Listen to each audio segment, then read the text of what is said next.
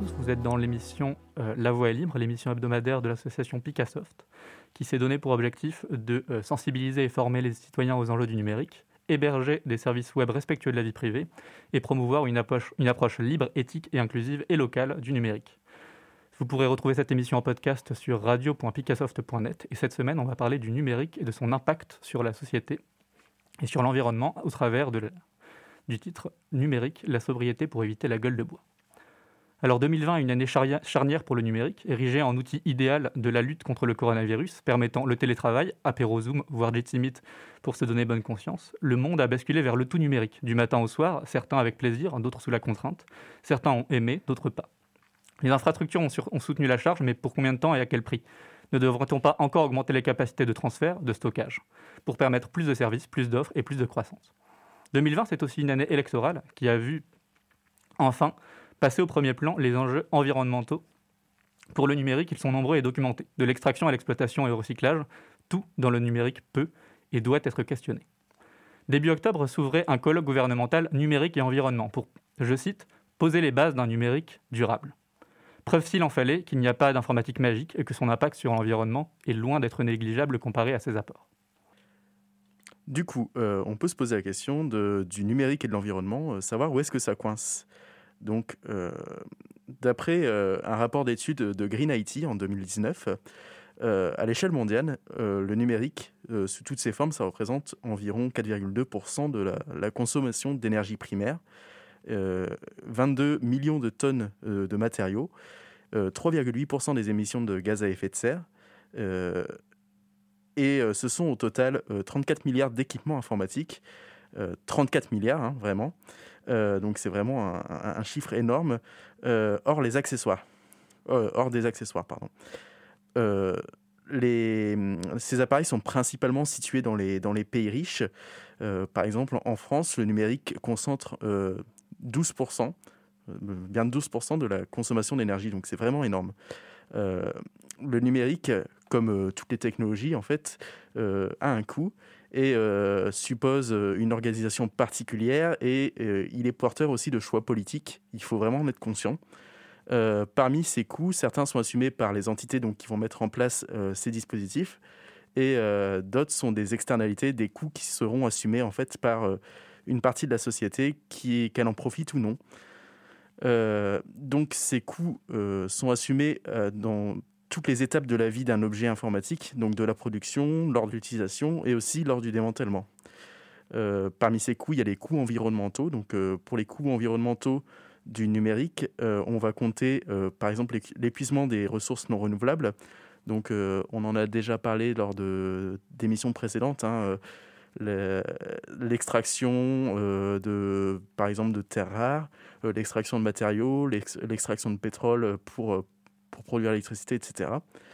Euh, la consommation d'eau, donc euh, qui est due à la fabrication, euh, à l'extraction, etc. La contribution au réchauffement climatique, la consommation d'énergie primaire, donc qu'elle soit sous une forme qui est renouvelable ou, ou non, d'ailleurs. ça va être l'énergie qui va être utilisée par le numérique. l'énergie utilisée par le numérique va être produite à partir d'autres sources et pour être transformé en, électricité. Et il y a aussi la consommation d'énergie finale, donc euh, la quantité d'énergie euh, sous la forme exploitée, généralement de l'électricité, euh, mais aussi du pétrole, donc comme on, en parlait pour l'extraction minière. donc parmi les équipements numériques, la plus grosse partie de la consommation va concerner les, les, équipements des utilisateurs finaux, donc ça va être les tablettes, les ordinateurs, les, les box, les objets connectés, etc. télévision, console ça va concerner les particuliers, mais aussi les entreprises et les administrations.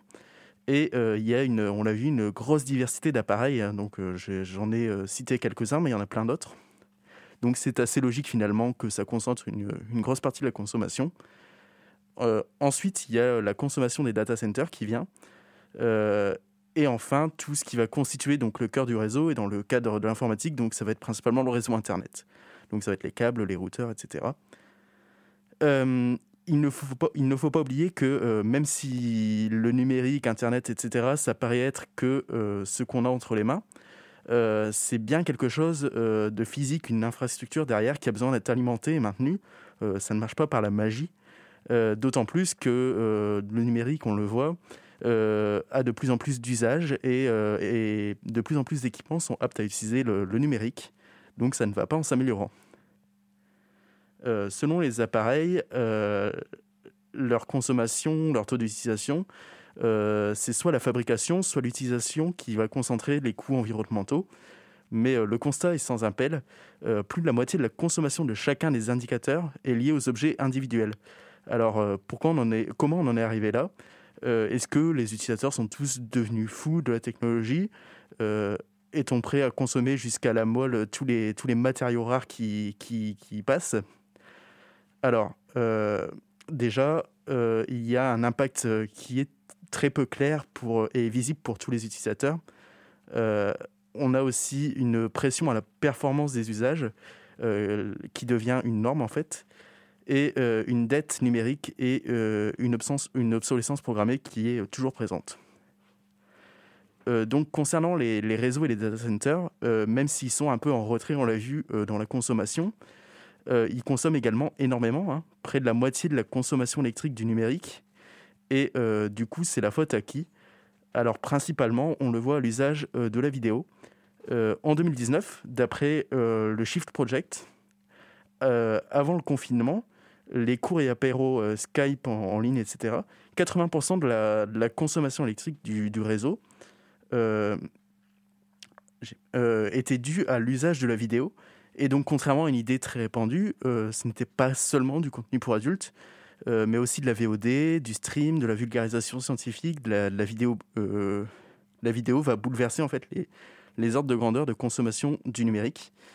Euh, ainsi, si vous hésitez entre télécharger par exemple 10 heures de film ou l'intégralité de, Wikipédia, bah, sachez que vous consommerez la même quantité de données. donc c'est vraiment, c'est, c'est vraiment impressionnant. Et pire que ça, en fait, ces plateformes sont désignés pour euh, inciter les, utilisateurs à rester et à consommer toujours plus de données, euh, notamment via des fonctionnalités comme l'autoplay euh, et la mise en vidéo de la mise en avant de vidéos qui vont inciter en fait les, utilisateurs à rester sur la plateforme parce qu'ils ont intérêt à ce que à ce que les utilisateurs restent.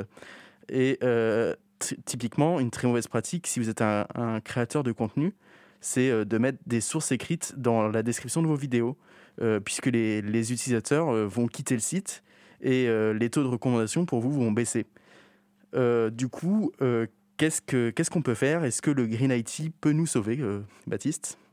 Oui, donc comme, comme tu le disais, Romain, ce qu'on peut voir à, travers, à travers cette présentation, c'est que le, numérique a un impact environnemental d'une part parce que c'est le numérique et que ça consomme des, terres rares, et d'autre part par le design qu'on en fait, par la manière dont on s'en saisit.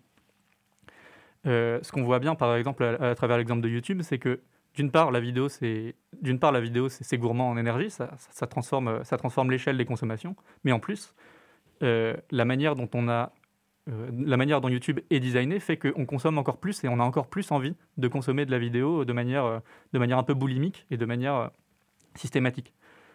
Donc, effectivement, la question qu'on peut, se poser, c'est que faire? Alors, face à ce constat, une fois n'est pas coutume, on va faire notre quiz en, début, milieu d'émission. on a trois questions pour, pour, nos, utilisateurs. D'une part, est-ce qu'il faut euh, développer des nouvelles technologies plus performantes et du coup relativement moins consommatrices d'énergie? Euh, part, enfin, une, autre, option, ce serait euh, peut-être éventuellement d'adopter le modèle Amish et ne, pas, ne plus utiliser la technologie. Ou enfin, viser la, sobriété numérique et, avoir des usages raisonnés du numérique. Alors, on va, énumérer chacune des options maintenant. alors, pour la première option, ce que, ce qu'on sous-entend, euh, ce qu'on sous-entend, c'est euh, les débats autour de la 5G. Il y a énormément, à dire sur le débat. Il y a énormément de, sujets que ça lève, mais nous, on va uniquement s'y attarder, d'un point de vue environnemental et d'un point de vue euh, sur et d'un point de vue des discours dessus. ce qu'on peut vous dire d'un point de vue environnemental, c'est que au mieux, c'est pas fou pour l'environnement, et au pire, c'est dramatique. parmi les effets bénéfiques, on aurait l'augmentation de, la productivité du réseau. C'est-à-dire que pour le transfert d'un octet, euh, consomme moins sur la 4G que sur la 3G et moins sur la 5G que sur la 4G.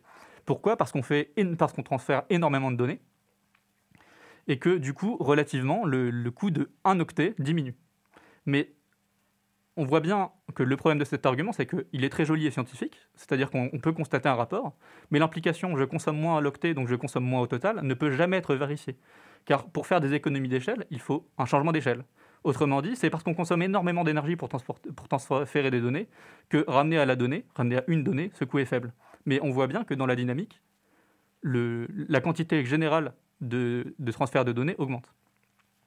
Et, pire, c'est l'augmentation des capacités du réseau qui euh, amène à, leur usage intensif.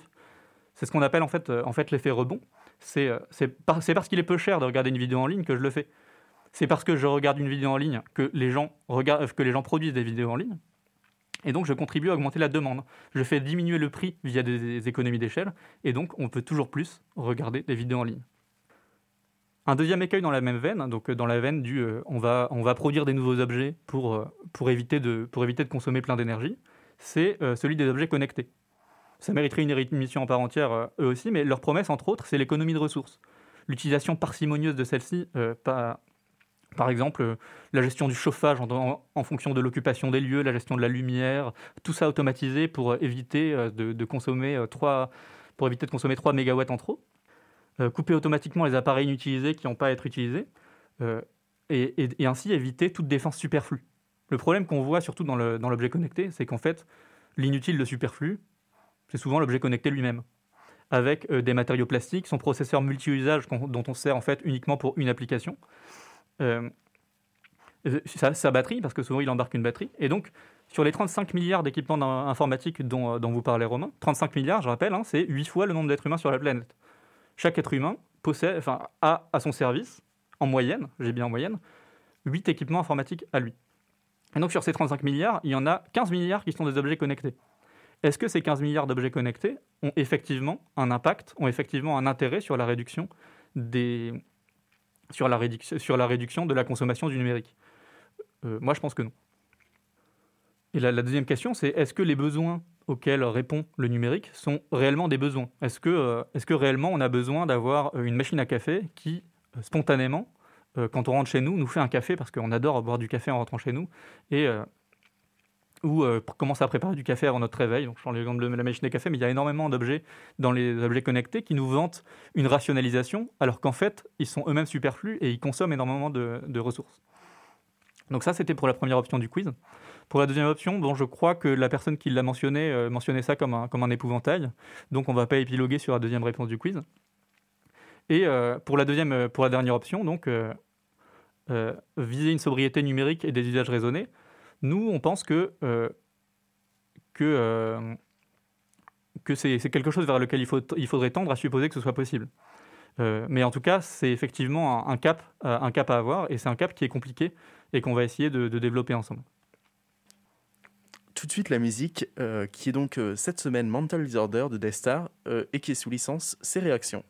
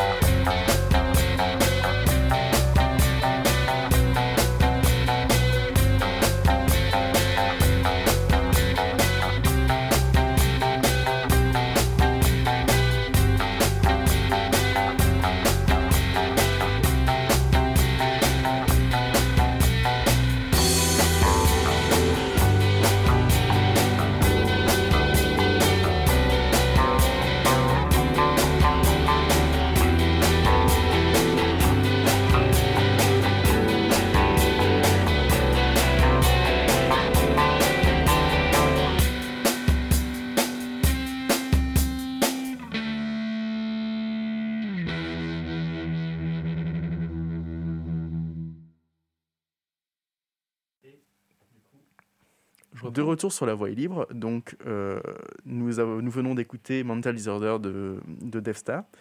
Et du coup, nous, retournons sur notre émission sur le, numérique et la sobriété va-t-elle nous sauver? Donc, on avait évoqué les, les, problèmes dus au numérique, savoir si le Green IT peut nous sauver. On avait vu que, par exemple, le, le chausse-pied connecté n'allait pas nous sauver. Euh, et donc maintenant, euh, on peut s'attarder sur des pistes qui sont peut-être plus sérieuses. Euh, donc déjà en 2020, on semble se rendre compte qu'il y a vraiment un vrai problème. cette année s'est tenue la, Convention citoyenne pour le climat qui a rendu un certain nombre de dispositions sur le numérique, parmi lesquelles elle a proposé un, petit moratoire déjà sur la 5G, euh, privilégier l'éco-conception, notamment euh, l'éco-conception des data centers, euh, réduire l'incitation à l'achat sur, les écrans, lutter contre le renouvellement régulier des équipements individuels, puisqu'on a vu la production des appareils avait un impact très fort. allonger la garantie des, des équipements numériques à 5 ans et développer le réemploi et la réparation. Alors, euh, Baptiste, tu veux intervenir? Euh, Oui. Alors, euh, tu as, évoqué l'éco-conception logicielle. Alors, qu'est-ce que c'est? Est-ce que c'est un, super logiciel qui va dans la poubelle verte dématérialisée? Est-ce que c'est le nouveau buzzword de la Silicon Valley pour, pour vendre des nouveaux produits? Peut-être. Peut-être. Mais on va essayer de s'attarder un peu sur qu'est-ce que c'est l'éco-conception. Donc de manière générale, déjà, selon l'ADEME, l'éco-conception, c'est une manière de concevoir des produits qui a recours aussi peu que possible aux ressources non renouvelables, pardon, en leur préférant l'utilisation de ressources renouvelables. Exploiter en respectant le taux de renouvellement. Donc le taux de renouvellement, c'est la manière avec laquelle la ressource revient naturellement dans la nature. Et associé à la valorisation de, ces déchets, qui favorise le réemploi, la réparation et le recyclage. Ce que ça veut dire, c'est en fait, dans tout le cycle de vie du produit, ne pas euh, consommer plus que ce qu'on peut récupérer. Alors, avec tout ce qu'on a dit là, c'est quand même hyper mal parti, parce que euh, le numérique, on l'a dit, c'est des terres rares qu'on ne sait pas très bien qu'on sait pas très bien euh, qu'on doit extraire en utilisant beaucoup d'énergie. C'est beaucoup de consommation énergétique, et c'est des métaux qu'on retraite de manière générale assez peu. donc, comment le monde de l'informatique s'empare de ces définitions, et est-ce que c'est fait de manière pertinente? Donc, dans l'informatique, on lui a donné un petit nom, c'est euh, l'éco-conception des services numériques. Parce qu'il y a bien deux catégories différentes dans l'éco-conception des services numériques. Il y a à la fois faire des logiciels qui utilisent peu, d'énergie, qui, euh, qui vont peu recourir à l'Internet mondial pour s'afficher, à l'entièreté de l'Internet mondial pour s'afficher, et d'autre part le design de, euh, d'infrastructures logicielles qui sont réutilisables, démontables, euh, qui euh, utilisent peu de ressources, qui sont performantes par rapport à leur, euh, utilisation de métaux, etc. etc. Donc, d'après le rapport de Syntec, les, produits électroniques devraient être fiables, sûrs, apporter une valeur ajoutée tout au long de leur utilisation, et ils devraient être également éliminés sans affecter l'utilisateur et l'environnement. C'est ça le but de l'éco-conception. Alors, dans ce rapport, euh, donc ce, rapport du Syntec de 2019, bon, c'est un rapport semi-imbitable, euh, comme les ingénieurs qui s'adressent aux politiques aiment bien faire, avec euh, plein d'acronymes et notamment un chapitre définition et principes qui fait six pages, plein d'industriels qui viennent se faire mousser parce qu'ils sont plus écolos que leurs voisins. Mais une fois qu'on a passé tout ça, on trouve pas mal de choses intéressantes et notamment les cinq axes de travail de l'éco-conception qui montrent bien les enjeux qu'il y a dans ce, numérique. Alors peut-être Romain, tu veux nous en parler? Effectivement, euh, donc premièrement, il y a l'amélioration de la transparence euh, à l'égard des clients. Alors pour ça, chez Picassoft, on a une solution simple, ça s'appelle libérer les services. vous en avez déjà sûrement entendu parler dans, dans nos émissions. un deuxième axe, ce serait la, réduction de la consommation d'énergie. Donc ça, ça va passer par une dégradation qui sera imperceptible des services, diminuer un peu la qualité des images et des vidéos affichées sur, sur son site, mais euh, aussi limiter euh, l'usage inutile de services tiers, euh, tels que le téléchargement de police Google ou les pisteurs qui ne, qui ne servent pas à grand-chose. donc la meilleure solution, c'est de supprimer tous les pisteurs. Hein. Troisièmement, on aura l'augmentation de la durée de vie des, des produits. Donc ça, il y a plein de solutions. Hein. Ça passe par des garanties plus longues, mais aussi la mutualisation de certains biens informatiques. on vous parlera la semaine prochaine normalement des, des communes. donc c'est un petit teaser pour l'émission de la semaine prochaine. L'idée, ce n'est pas d'acheter des, biens informatiques, mais bien de louer le matériel aux fabricants et pour qu'ils aient intérêt, un intérêt direct en fait à ce que leur produit dure le plus longtemps. Euh, un autre point, euh, c'est la dette numérique euh, associée à des logiciels qui sont toujours plus gourmands. Quatrièmement, on a la suppression des, substances dangereuses. Donc ça, c'est un enjeu purement industriel hein, pour le coup, et on va peut-être pas développer. Et le cinquième axe, du coup, c'est la, réduction des impacts de la fin de vie du produit. Donc là, c'est l'idée qu'un produit informatique, même si on allonge la durée de vie, disons, à 5-10 ans, à un moment, bah, il va plus fonctionner et euh, il va falloir s'en séparer. Et du coup, il faut que le, matériel soit démontable euh, et euh, du coup que le, que le déassemblage soit, soit traité correctement. et du coup, il faut aussi pouvoir concevoir les produits dans le, dans le but d'être démontés, recyclés, etc. du coup, à l'échelle des utilisateurs, cela passe par l'utilisation de privilégier de produits reconditionnés plutôt que neufs, euh, l'utilisation de matériel démontable dont on peut remplacer facilement les composants. Euh, pour l'instant, pour les, ordinateurs de bureau, ça se fait bien. Par contre, pour les PC portables et pour les smartphones, bah, il faut choisir avec soin euh, son matériel à l'achat. Donc, il existe déjà plusieurs solutions. Ouais, donc c'est ce dont on veut parler dans, dans, la fin d'émission peut-être, c'est voir comment, comment le logiciel libre s'empare en fait de, toutes ces, de, toutes ces, de tous ces questionnements. Et nous, ce qu'on va, développer, c'est euh, pourquoi, euh, pourquoi en, réponse à ça, même si la réponse est imparfaite, le logiciel libre, ça semble s'imposer quand même euh, parmi, parmi tout ça. déjà, moi, un point sur lequel j'aimerais bien revenir par rapport à ça, c'est toute la question de la dette numérique, en fait. Quand on...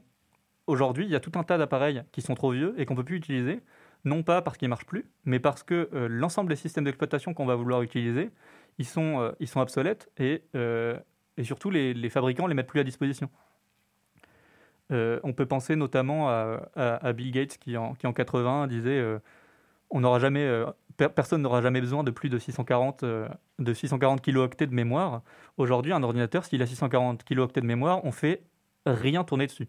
Rien du tout. Et pourquoi on fait rien tourner dessus? Bah Parce que tous les systèmes d'exploitation qu'on pouvait faire tourner dessus à l'époque, eh ben, ils sont disponibles nulle part. Personne ne les a rendus libres et personne, euh, personne ne, propose d'installer quoi que ce soit dessus.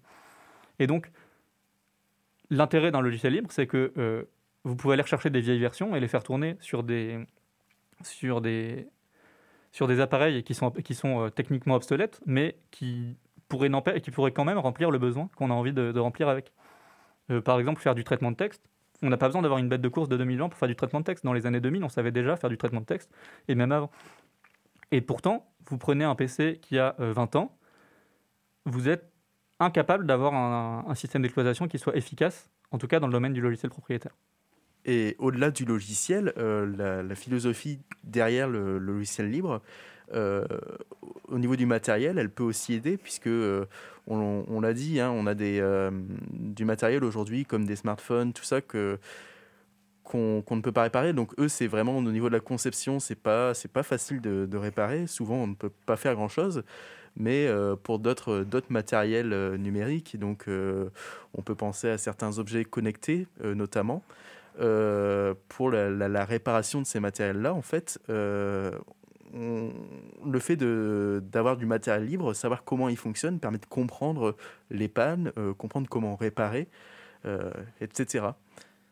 Ouais, sur l'aspect réparabilité, c'est aussi un, aspect important. Alors, dans le domaine pas libre, mais euh, qui, essaie de, tendre vers euh, une démontabilité, une compatibilité entre des composants, des, euh, specs assez suffisamment définis pour qu'on puisse démonter des ordinateurs, des téléphones, etc. C'est quelque chose qui se met en place. Le problème, c'est que actuellement, souvent, c'est quand même des solutions assez chères. On pense, on pense notamment, au Fairphone, qui est, un, un téléphone qui doit coûter facilement 400-500 euros mais qui, est déjà développé dans cette philosophie de si vous avez cassé votre micro, si vous avez cassé euh, votre puce, euh, votre, euh, votre calculateur, etc., vous pouvez la retirer, c'est un petit compartiment elle-même, vous pouvez la, retirer et en mettre une autre à la place. Ça, c'est, même si en eux-mêmes les composants chez eux sont pas libres, ça, permet à n'importe qui ce qui n'est pas fait actuellement, hein, mais ça, peut, ça peut mener à des utilisateurs qui développent eux-mêmes des pièces de rechange ou qui, respectent les, qui respectent les fonctionnalités qu'on leur demande d'avoir. Et donc, toujours pareil, ce qu'on voit, c'est le fait de, de partager les, la manière, enfin, le fait de partager les protocoles d'échange entre, entre, les, différents, entre les, les, différentes pièces, le fait de, de, rendre libre et accessible à tous, ça permet aux gens de s'emparer des choses et de et de et d'augmenter la durée de vie des appareils.